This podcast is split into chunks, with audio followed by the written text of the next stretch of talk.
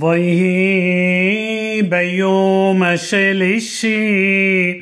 ותלבש אסתר מלכות ותעמוד בחצר בית המלך הפנימית נוכח בית המלך והמלך יושב על כיסא מלכותו בבית המלכות נוכח פתח הבית ויהי חרות המלך את אסר המלכה עומדת בחסר נשיאה חן בעיניו ויושת המלך לאסתר את שרביט הזהב אשר בידו ותקרא בסר ותגע בראש השרביט ויאמר לה המלך מלאך אסתר המלכה ומבקשתך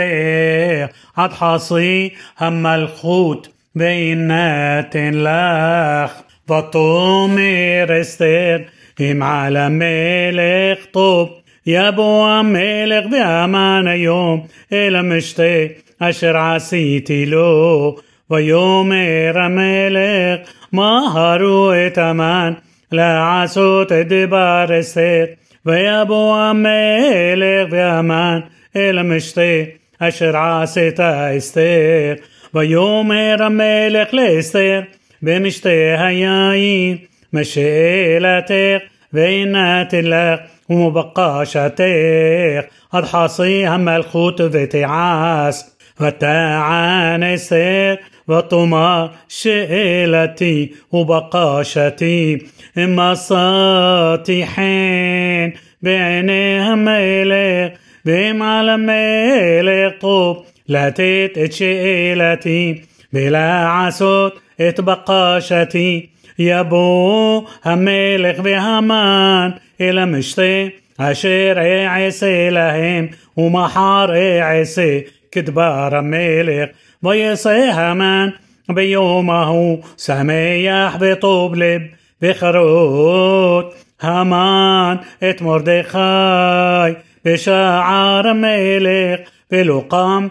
بلو زعم منو بيمالي همان على مردخاي حما ويطبق همان ويبو البيتو بيشلاح ويبي اتو هباف زرش اشتو ויספר להם המן את כיבוד עושרו ורוב בניו ואת כל אשר גדלו המלך ואת אשר נשאו על השרים ועבדי המלך ויאמר המן אף לא הביעה אסתר המלכה עם המלך אל המשתה אשר עשתה كي ام اوتي بغمل محار اني قارولة عمام ملك بكل זה